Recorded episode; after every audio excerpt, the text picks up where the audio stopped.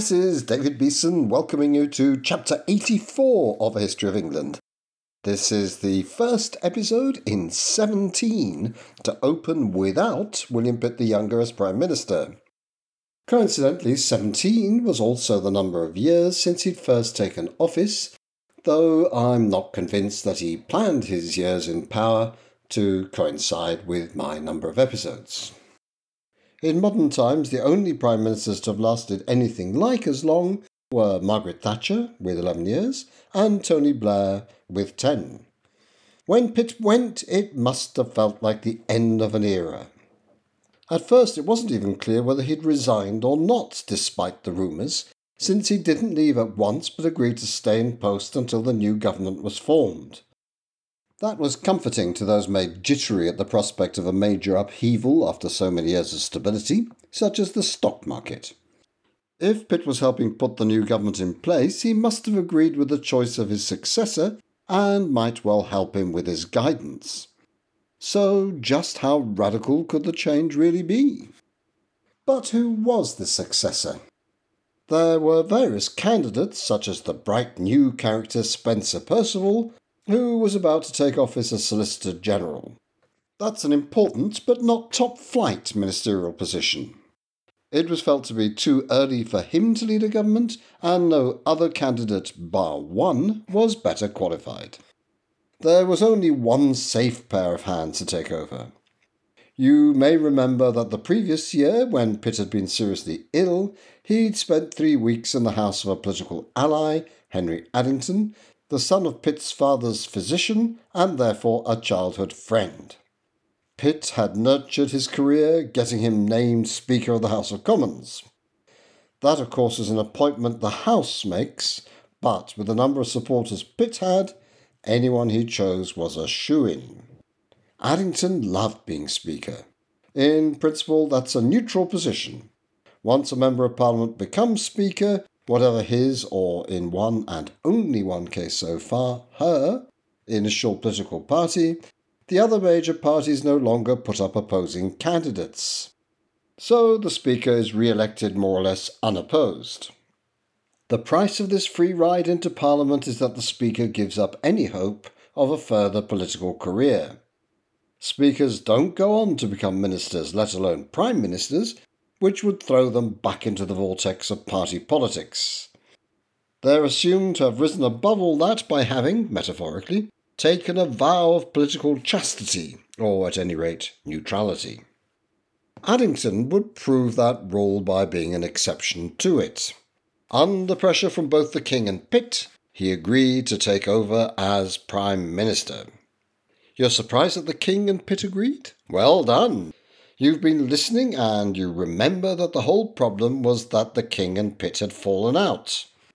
But it was a surprising issue for them to quarrel over. Catholic emancipation? The state of Catholics in either Britain or Ireland had never seemed to matter that much to Pitt in the past, He'd never nailed his colours to that mast. Indeed, one of the reasons Pitt recommended Addington was that he was a known opponent of more rights for Catholics, to ensure that at any rate that bone of contention with the king would be gone. To Pitt, Catholic emancipation had simply been an obvious next step after the union of Britain and Ireland. However, he'd met an absolutely immovable resistance from the king for whom emancipating Catholics was a violation of his coronation oath to defend the Anglican Church. That's even though he'd had legal advice to say that it wasn't. He was sure of it, and he wasn't going to budge. As William Hague argues in his biography of Pitt, it wasn't so much the issue on which he chose to resist Pitt that did the damage, so much as the king's sheer intransigence in resisting him. You'll remember that way back when Pitt was considering a run at the top job, he twice refused the King's offer of it, the second time to intense royal displeasure. He wasn't interested in office for its own sake. He wanted power.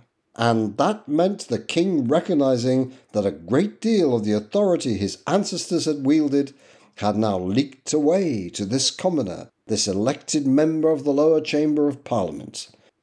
It was only on the third time of offering that Pitt accepted nomination as Prime Minister, making it clear that he was doing so strictly on his own terms.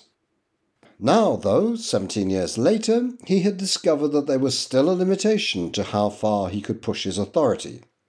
If the king opposed his prime minister forcefully enough, he could still occasionally get his way. That was too much for a man who'd accepted office only in order to exercise real power. So Pitt resigned. Incidentally, what this also demonstrates is that the authority of the king, much reduced by constitutional evolution, was still a lot greater than it is today. A process of erosion had started, but it had a long way to go. There were no doubt other factors too driving Pitt to resign. After several bad harvests, and with trade limited by war, the economy was in poor shape with widespread disturbances. The war itself was going badly. Pitt had been ill several times and increasingly seriously. Many causes flowed together and turned what had not been a top priority matter, Catholic emancipation, into a trigger for his resignation. For Catholics, of course, it wasn't a minor matter. With Addington in Downing Street, there was no chance of things improving for them. They would have to wait another 28 years to win their rights. Even Protestant dissenters would wait only one year less than the Catholics. In the meantime, having been the chief architect of the newly created United Kingdom, Pitt found himself having to step down from its top office within months of its formation. Just for the record, or perhaps the record books, when Pitt resigned in 1801 at 41 years of age, he was still younger than any other Prime Minister has ever been on taking office for the first time. As well as being an opponent of Catholic emancipation, Addington was also less completely identified with the war than Pitt. With the economy going through troubled times and the Second Coalition against France collapsing, there was once more a widespread desire for peace across the country. News of Nelson's victory at Copenhagen and of the defeat of the remaining isolated French forces in Egypt came in soon after Addington took office.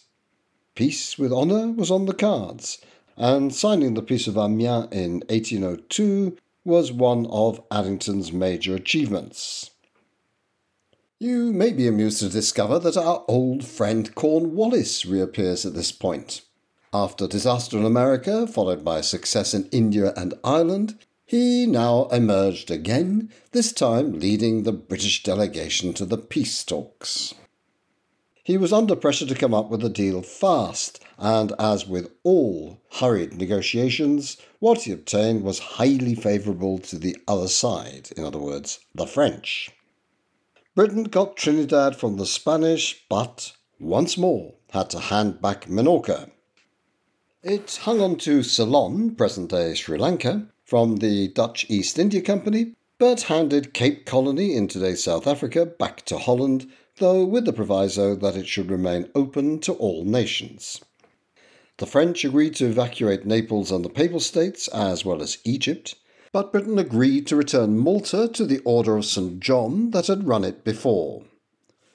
These were tough terms, but peace at last was made. On financial matters, Addington also had some success. He abolished the income tax, which had been promised to be only a wartime measure. But when the deteriorating international situation made it necessary for him to introduce it again, he made it payable at source. That doubled the revenue it raised. I've just mentioned the deteriorating international situation. That was Addington's biggest difficulty. The French kept an intimidating presence in the Mediterranean, so Britain was unwilling to abandon Malta after all. Besides, there was no longer a viable Order of St. John to hand the island back to. Meanwhile, Napoleon, by now sole ruler in France, had himself named President of the Italian Republic in northern Italy, a clear breach of the terms France had signed in its separate peace with Austria and which had guaranteed the independence of that republic. It was increasingly clear that peace wasn't going to hold. Nor was it holding between Pitt and Addington. You may remember that in the early years of our century, when the Russian constitution still placed some limitations on the power of the president, Vladimir Putin had to find a way around the provision that restricted anyone to two consecutive terms in the presidency. He engineered the election of Dmitry Medvedev, who promptly appointed him prime minister. No one was fooled, of course. Medvedev was nothing but a cipher and a creation of Putin's, who held all real power. At the end of Medvedev's term, Putin took the presidency back. Today, Medvedev is in a senior but not first rank position in the Moscow hierarchy. Many might have expected something similar to happen with Pitt and Addington. After all, the new Prime Minister owed his good fortune entirely to his predecessor. He had agreed to take advice from Pitt, who'd agreed to provide it. But as time went by, Addington began to grow into the post and to enjoy it. He began to consult other advisers than Pitt and take his own decisions. Had peace lasted, that might have been fine. But what quickly became clear as Europe spiralled back into war was that Addington wasn't a war leader. Pitt took to making outstanding speeches in the Commons once more, fully backing the government when he agreed with it, but lambasting it when he didn't. The problem was that Addington wasn't the political giant that Pitt had been. Many of the ministers of the previous government had refused to serve under him. George Canning, who, as we've heard, may have meant rather more to Pitt than a mere loyal supporter might, put out a couplet on the subject. Pitt is to Addington as London is to Paddington. For those who may not be entirely familiar with the geography of London, Paddington isn't just the station which gave its name to a bear that is now a major Hollywood star. At the end of the 18th century, it was a village that had been absorbed into London, tiny compared to the great city to which it belonged. The pendulum was beginning to swing back Pitt's way, with moves to get him into office again. Even Addington could feel the way things were going and offered a compromise involving their sharing power. That wasn't going to work. As Pitt's longtime ally Henry Dundas, Lord Melville, pointed out after a negotiating session on these issues, Pitt was convinced of the absolute necessity there is in the conduct of the affairs of this country that there should be an avowed and real minister possessing the chief weight in council and the principal place in the confidence of the king. In that respect, there can be no rivality or division of power. That power must rest in the person generally called the First Minister, and that minister ought to be the person at the head of the finances. It's a clear statement of how, in the new world emerging at the beginning of the 19th century, the British Prime Minister would operate. Oh dear, I may have misled you. I perhaps suggested too strongly that Pitt's resignation had marked the end of an era. It turned out instead to be only an interruption of an era. Rather, as the Peace of Amiens turned out to be no more than an interlude in a war that had another twelve years to run. In one respect, at least, the war had changed, though. The Peace of Amiens had marked the end of the French Revolutionary Wars. Now, with Napoleon firmly in power on his own and enjoying huge authority, we can talk about the Napoleonic Wars at last.